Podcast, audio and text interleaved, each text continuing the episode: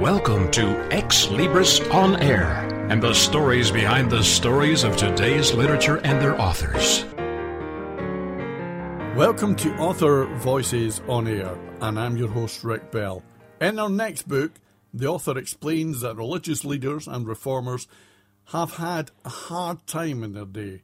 They have been ridiculed and rejected, and many of those who supposedly accepted them have been either weak in spirit or manifest enemies in disguise. Islam has not fared much better. Historical accuracy was sacrificed to meet the needs of a divided community. The book we're talking about today, A Closer Look at Islam, attempts to show that the arguments of some critics are based largely on misinformation, and that Islam would be better understood by a more serious study of its scripture and the lives of some of its role models, I should say. And here, to tell us more about the book, A Closer Look at Islam, is the author and writer, Syed B. Ali. Welcome. Hi. And how are you today? Hi, Rick, how are you? Good. Let's start by asking you to tell us a little of the story of how this book came into being. What started the whole thing for you? Well, as you are aware, Islam has been in the news quite a lot lately, and the news is not good at all, considering all the awful things that done by people calling themselves Muslims. I would say critics are not entirely to blame for their negative assessments of Islam. The major reason for the book comes about in its negative assessments. You see, Islam has been of interest to non-Muslims for a very, very long time and has often drawn very mixed reviews. However, in the last few centuries, there has been a softening of the tone with people like Edward Gibbon, Thomas Carlyle, Alphonse de Lamartine, and Mahatma Gandhi giving exceptionally good reviews about Islam. Now, negative views still persist. And as I read some recent books on Islam, by critics of Islam, I noticed some serious flaws in the way they go about their study. For example, most have a very literalist approach. They just pick up a sentence and try to take it very literally. Secondly, they pick verses singly. In their study of the Quran, they pick verses singly. What does it mean? They ignore the surrounding passage, which would explain the verse that they pick much better. And finally, you see, there are more than 6,000 verses in the Quran. They were revealed over a period of a quarter of a century. Most of these revelations were prompted by events of the ground. In other words, something happened on the ground, something happened in the land, and there was a revelation of a verse or number of verses. So in other words, there is a relationship between a verse and what's happening in the life of the Prophet. And unless you are familiar with that relationship, unless you are familiar with the historical events that prompted those revelations, you won't understand the Quran. So basically, those are the things that critics have generally ignored, and therefore their methodology is essentially quite flawed. That's one thing. And the other thing is that Islamic history itself is another source of great consternation. You see, there's no such thing as one version of Islamic history. There are several, in fact. And a critic can easily pick a story from a version which is not accepted by all Muslims, and that will obviously lead to all sorts of conclusions. So I figured that these flaws are things that the general public is totally unaware of. Most people who read these books and they say, Islam is all bad or whatever. So I figured out that there's something seriously wrong with the way these people are looking at Islam, and that was essentially the motivation for my book. That is how I started off. Who do you see as the kind of person, the kind of reader, or audience, if I can use that word, that you would like to see reading this book? Who did you write the book for? I like to see all. At the moment, there are a lot of people with quite seriously negative assessments of Islam, and I like them to read it. I mean, people like Donald Pipes, Robert Spencer, you might have heard of them. There are lots of those. And I also like people who support my view to have a, to read my books, to see whether they can take it further from there, because this is not the end. You know, there's no such thing as the final word on. There's always things that you can develop further, and that's what I like people to share with me. Now, it's clearly a book with a message, or can I even say something to teach the reader? And there's a lot in the book, but if there was one thing that you could choose from the book that you would like the reader to take away from reading this book? Keep your mind open. Don't trust any single critic. Establish your own views. Do your own reading, and don't be satisfied with just what one person says and therefore fall in line with them. That's what's happening at the moment. A large number of critics on the internet, for example, they just pick up, they hear speeches, books, they read books by people like Robert Spencer or articles by Donald, Pipe or whatever, and they say, aha, this must be right, this fellow is an educated person, and they don't do their own examination, their own study, they just follow in line with the rest of the flock. I really like people to do their own study. I mean, that's a bit far-fetched. Nobody can spend, so much time on one subject. Nobody has the time. But what they can do is to see where the flaws are, and that's what I hope that they will do. There is a book that is different and unique, but what would you say makes it stand out from the crowd in comparison to other books on similar topics?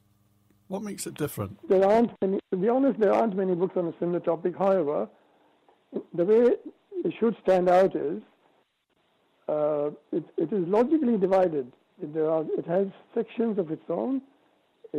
First of all, it addresses the points of view of several critics, shows the flaws in those points. Then it goes on to explain what the problems are in reading the Quran, in understanding the Quran, and it develops those problems by explaining the teachings of the Quran. Then it finally gives some introduction into the lives of some exceptional figures in Islamic history who you could regard as role models. And finally, it gives a final appraisal assessment by producing a list of Quranic verses that summarize Islamic values. So that's how it's very different. It's logically divided into four or five separate units. And one can progress, starting with the first one, which is a study of the critic's point of view. It goes further. It has a logical progression, as it were. Give me one phrase or a sentence, perhaps, that you would use to best describe this book and what it has for the reader. Well, the introductory chapter tells what's coming. And what the publishers have done is they have been good enough to use it to produce a preview on the internet. So what I would suggest is that the reader should have a look at that preview. He'll have a good idea of what is to follow, and he can decide whether he wants to read the book or he doesn't. That's what I would suggest. That's a very good point. Tell me some of the challenges that you faced when you decided to write this book. And obviously, it must have brought its rewards. Tell us that side of it as well. Well, the most challenging part was among critics of Islam, or for that matter, of any religion, or for that, and any philosophy or any system, there are people who are genuinely critical, and there are also some people who bear malice. The same thing with Islam. Among the critics of Islam, there are those who are sincerely and honestly believing what they say, and there are others who are they bear some malice to Islam. And the hard part was trying not to be rude or offensive in any way to those who really don't have a good feeling for Islam, who bears a bit of malice rather than just arriving at their conclusions on the basis of pure study. That I think was the most difficult part and probably took the most consuming in terms of time and effort, because you have to be very careful what you say about, even though you know that somebody is not very well inclined to you, you have to be very careful what you say, how you go about saying it. That I think was the most challenging part. And what was the best part for you? What brought its rewards? I think the best part was giving an account of some of the exemplary figures in Islam. Because any philosophy, any system is best understood, I think, by the people who profess it. For example, capitalism, can be best understood by people who are capitalists. Communism can be best understood. And similarly, people who have really practiced Islam in the best manner, whose knowledge and understanding of Islam, whose way of life, whose extraordinary character dovetails with the teachings of Islam. That was the part that I felt most enthusiastic about, including in my book. Do you have any new books in the planning, or any ideas or plans for any future books? Not very concrete, but basically. Considering that, you see, there's a lot of melting point in all religions.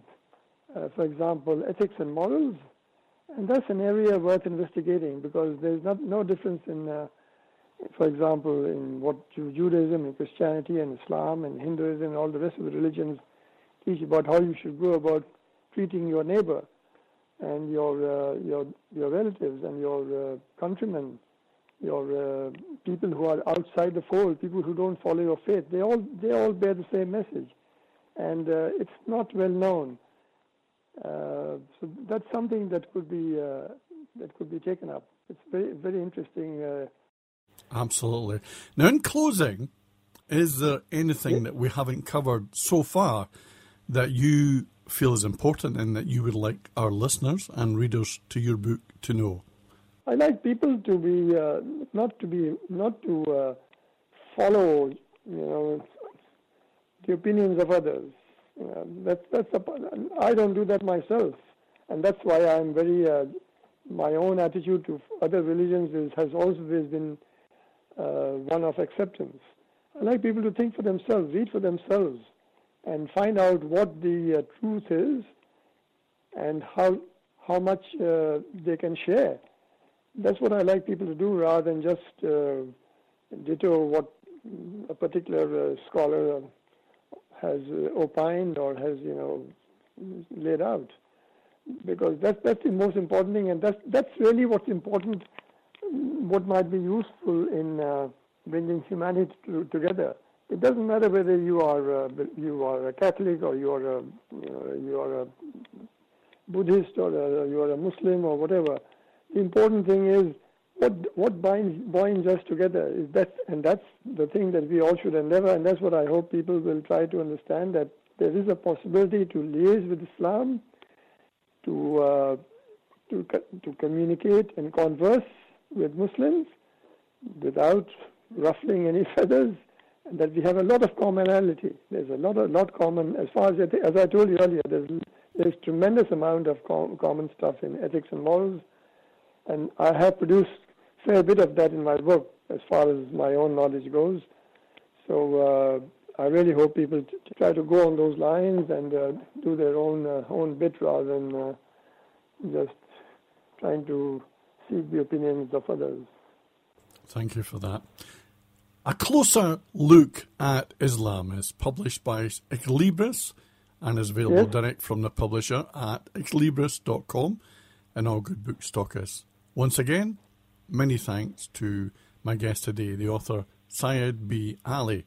This is Rick Bell for Togonet Radio. Thank you for listening. Thank you, Syed. Okay, thanks a lot, Rick. Thank you very, very much. Yep. Thank you for your time. Xlibris returns after these short messages.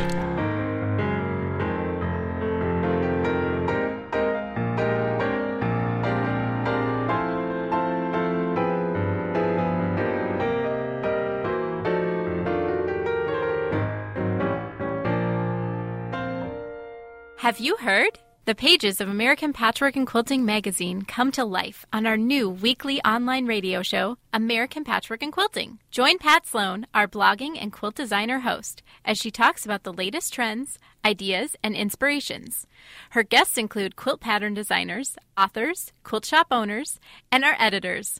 All quilters, just like you. Call in with your questions. Get quilting tips from industry experts. Learn about free patterns. Hear behind-the-scenes stories from our magazines, American Patchwork and Quilting, Quilt Sampler, and Quilts and More. Get the scoop on free stuff and find out more about the best independent quilt shops in North America. To listen to a live show, tune in Monday at 4 p.m. Eastern. Just log on to allpeoplequilt.com/radio. To hear past shows, go to iTunes and search for American Patchwork and Quilting Radio. We hope you'll join us because we know that quilting changes everything.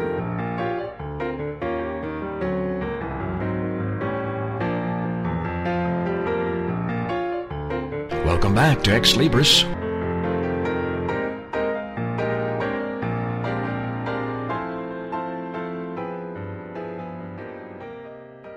Welcome to Author Voices on Air, and I'm your host, Rick Bell. Our next book, My Personal History, My Story, is our journey in life for the author who wanted to share with her grandchildren who she really was, because in 10 years' time, to them, she feels that she will be an old lady. But she wanted to let them know what made her happy, sad, and shocked. And here to share her story and to talk about her new book is the author Janice Costello. Welcome, Janice, and thank you for taking the time to talk to us today.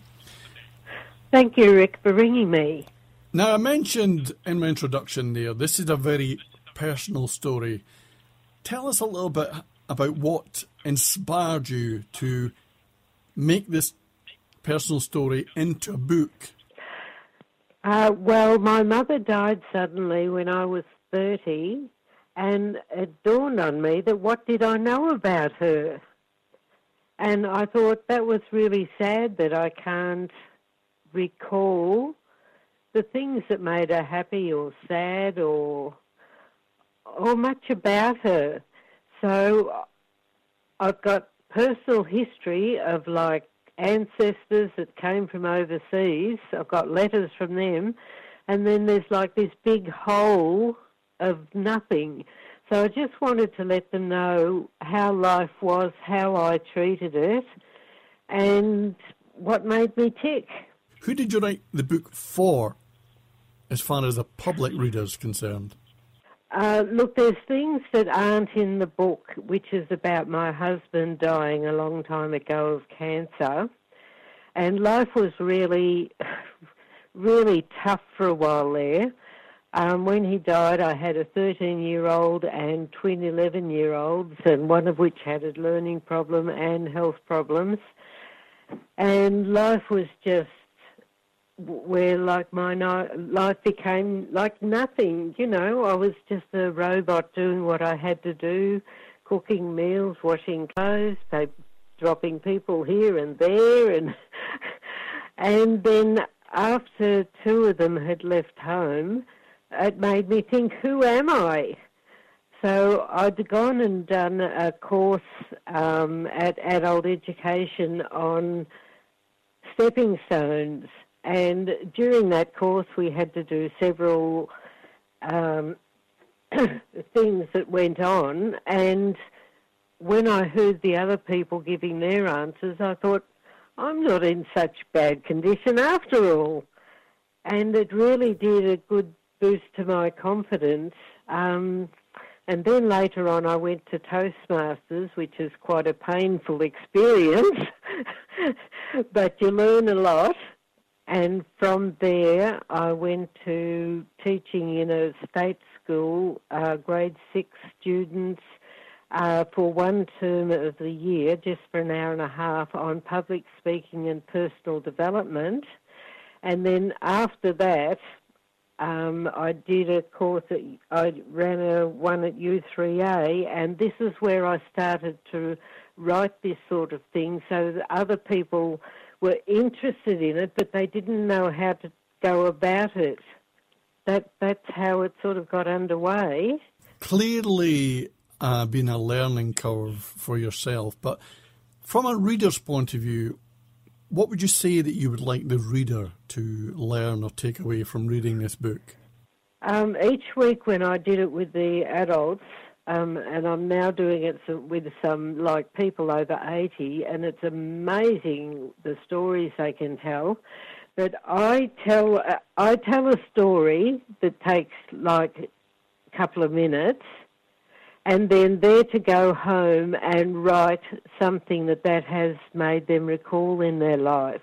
So each chapter is a challenge for them to think of something in their life where they've had to meet a challenge or overcome something, or something funny or something stupid they did, just to let ancestors know you were a real person.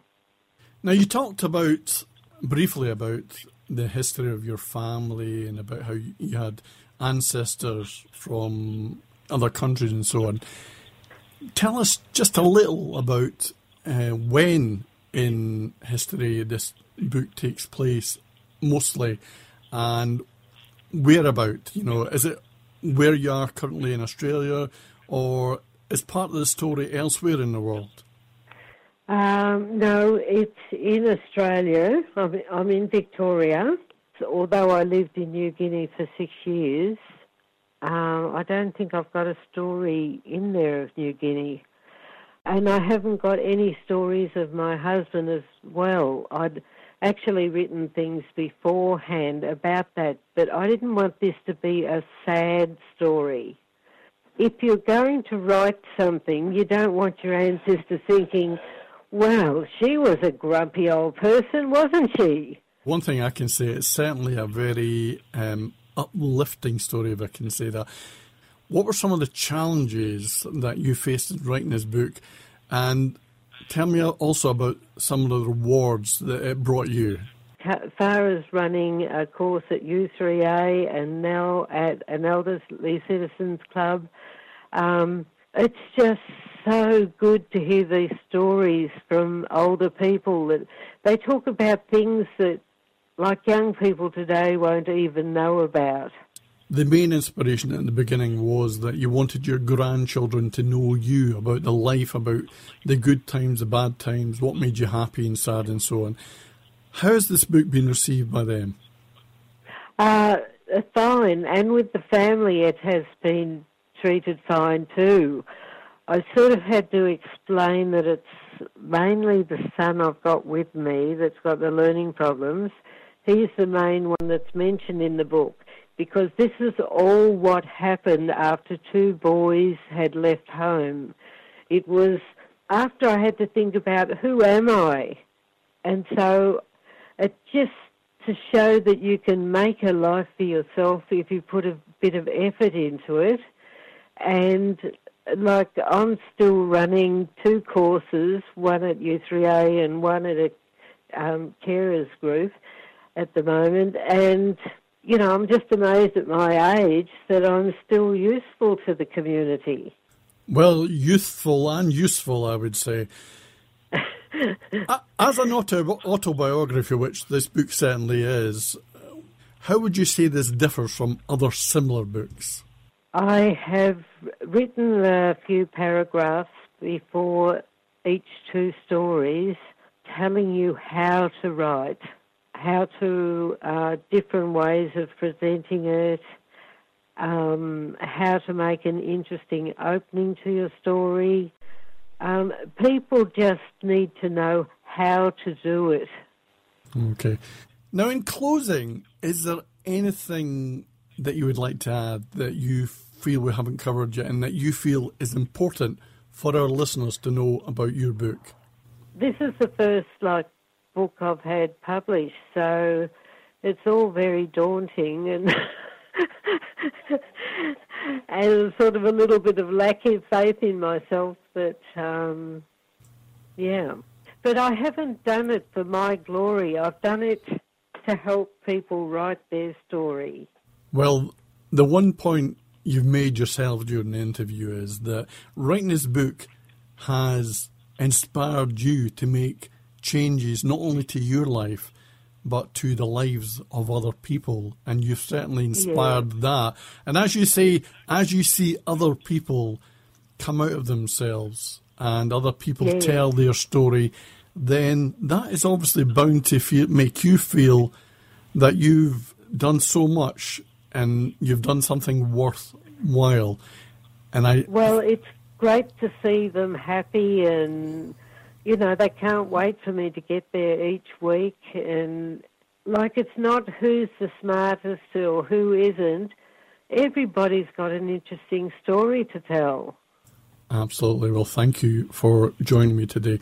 My Personal History, My Story is published by Xlibris and is available direct from the publisher at xlibris.com and all good book stockists. Once again, I would like to thank my guest, the author Janice Costello, for joining me today, and I wish her every success with her book. Thank you, John. Thank you very much, Rick.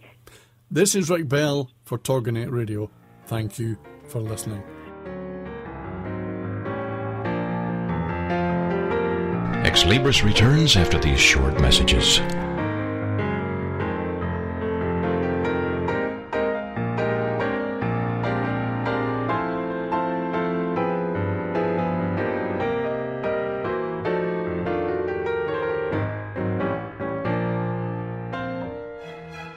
Only once every few years does a show come along that makes you think, makes you care, makes you believe the impossible. A show featuring only the best in writing, acting, and directing. Until that show comes along, we suggest Paranoria, Texas. Thrill to the adventures of six superpowered nerds on a never-ending quest to take over the world and to complete their collection of She-Hulk comics. Paranoria, Texas, Monday nights at 8 p.m. Central on astronetradio.com.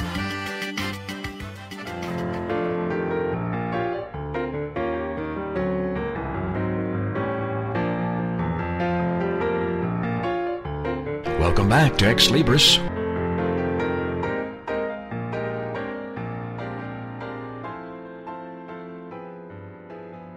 Greetings for Xlibris On Air. This is J. Douglas Barker. The book title is Quasar Mirror, and the author who joins me from Florida is Stephen McCoy. Welcome, sir, to the program. Hi. This is this looks like a science fiction novel. I'm guessing that's possibly the area. Tell me a little bit about Quasar Mirror. Well, Quasar Mirror, it's a science fiction adventure, action-adventure. It actually takes place in the year 2151 with a crew of six that's going to be launching and to mine gold and diamonds on the moon of Jupiter. You have obviously a creative interest, and have you always been fascinated by things scientific? I guess there's a lot of science in this novel. Yes, I try to go with a lot of science. And was there a lot of research in order to make this believable to the audience? How long did it take you to complete Quasar Mirror? Quasar Mirror, it was a working project, approximately 4 to 4.5 years. You have, I'm looking at the way the chapters or the pages are listed. You have listed them by, I guess, day of the missions, Mission Day 20 and then Mission Day 143. Would this be something I would compare to maybe Star Trek Enterprise or any of those video or movie presentations? Yes. And did that have an influence on the storyline? It was somewhat, pretty much. It's one of my best movies is Armageddon. Okay, so that's kind of where I got some of the information from. Osprey Crew. That is your main focus. Is that the correct understanding? Who they are and what they are? Yes. The crew consists of six.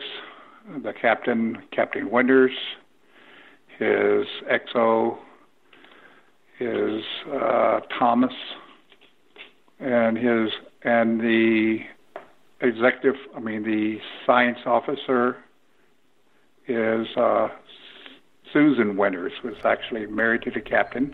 Mm-hmm.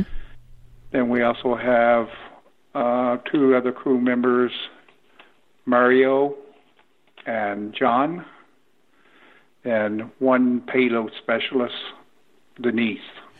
In crafting this, you have certainly listed a number of characters. Are there characters that stand out from the rest that are your main focus, or is this a general buddy movie, if you want to put it in a buddy movie characteristic or theme? Well, the main character will be kind of like Susan. She goes through a lot of conflicts with the captain, and especially with the duration of the mission. It takes 17 months, so she has to put up with the captain in more ways than one. Right. And the storyline itself, is this, if you took it out of the future tense, if you took just the bare bones of the story, would that exist in our current generation, or is there really so much scientific and conjecture and forward thinking in the novel that it really needs to be set in the future? Or how would you describe this? It would have to definitely be in the future. And I picked the year 2151, figure the advances of rockets and hibernation, then having a four crew on one of the moons of Jupiter, and there's a base station that will help them resupply the ship on the return route. Gotcha. You have told me that this is your first attempt at being an author. Have you always had the desire to be an expresser of creative things? Yes, I always like to tell. I mean, like good stories, and I always like to tell good stories. Everybody said I have a real creative mind. And this one took you a few years to complete. Did you work it or put this story together by developing the characters individually, or developing the storyline first with a rough outline? How did you create the contents of your first novel? I basically started out developing the characters, then making a basic outline. I actually started out as try to write it as a screenplay. But then I had so many different ideas, and I had to make it into a novel. The title, what is the significance of that? What does it mean? Quasar Mirror. Quasar Mirror. Quasar is a pulse of energy that can be generated from space, and the mirror is the opposite effect. So in other words, the Quasar Mirror pushes the whole ship crew back into the present day. Okay. I'm also noticing on day 20, you have one of the characters addressing Mario and saying, Schweinebraten, roasted pork tenderized with beer and herbs, slow cooked, and then you talk about them reading off the rest of the recipe and the feast. Most of the ingredients, potato salad, horseradish, chicken dumplings, dark forest cake, those are things I can relate to today. And that's one thing that caught my attention about your novel. There's ways that we can identify. Everything's not compressed or dehydrated in your descriptive of what they were participating in. Yes. I try to give it human flavor. I think the human being would still remain the same, but the science around them definitely would be changing and advancing. Absolutely, it would. You have, in completing this, you mentioned that you started off to write a play or a novel that would be adaptable to maybe a movie script. What is the most exciting thing that the characters engage in your novel that you think will really captivate the reader?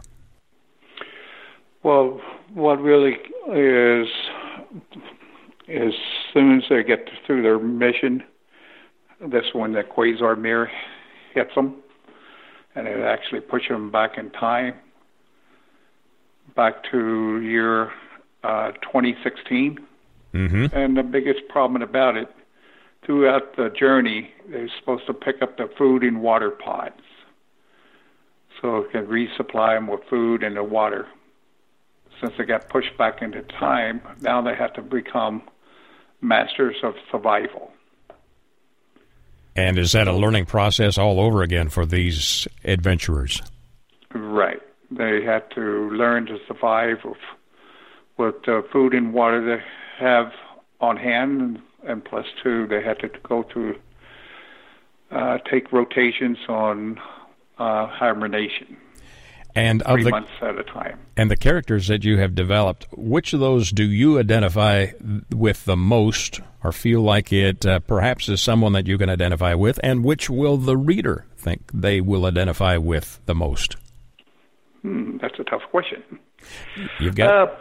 I think the most person that would identify with would probably be Susan, and the character I can identify myself is with the XO, Thomas. Thomas. As an author and a creative person, do you journal by any chance? A lot of my authors will keep notes on things that are happening around them and maybe adapt them to a novel later on. Is that something you do, or is this something that just flows out as a creative process? I do it both ways. I mean, whatever happens, you know, if I see something happens in science, and then I try to use it, develop it, try to make it more advanced, so that way it'd be more futuristic. And as a child, I know my authors are influenced by other people, by books, and by experiences, some in the theater and so on. Is there any movie or book that you read or were introduced to as a child that perhaps has given you inspiration for what you're doing now? No, not really on that part. More like a person that loves movies. And the movies, I guess science fiction has been one of those main inspirations for you. That's correct. Star Wars. Yes. And are there any goals that you haven't achieved yet as far as an author? I know this is your first book, so I don't know if a Pulitzer Prize is something that you foresee in the near future. What are your immediate goals besides getting this out to the public? Are you thinking that this might be adaptable to a movie, perhaps? Yes, I already try to work on that part too. And one other goal is try to become a better writer. It definitely comes with experience and with practice. Right. I'd like to have myself challenged. This is your first novel. Is there another novel in your future? Are you working on maybe a sequel to Quasar Mirror? No, I'm working on a different novel. I'm probably about a little bit more than a quarter way finish. It's a detective novel. Well, congratulations on the completion of this, the very first in a novel and hopefully a series of novels that will inspire the reader. This one, titled Quasar Mirror, by author Stephen McCoy, has joined me from Florida in the United States of America. Stephen, my listeners will want to get a copy of this and enjoy the read and the fast pace that you have created for them. How do they do so? Well, they can go to Amazon. They can go to Google. It's available online, Barnes & Noble, and the Xlibris bookstore. They can get it there. Excellent. And I think you are also planning to launch a website in the future, so they can look for you under your name, Stephen, S-T-E-P-H-E-N, McCoy, double C-M-C, C-O-Y, Stephen McCoy, and find not only information about this novel, Quasar Mirror, but also anything you attempt to do in the future. And I wish you the best of luck and hope we can talk to you again when the next in the series of efforts are released. Okay. It's been my pleasure. Thank you, Stephen, for joining me today and sharing your story. For Xlibris On Air, this is J. Douglas Barker.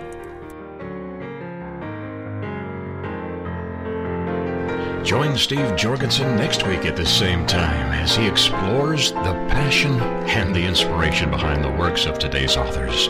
Right here on Xlibris On Air.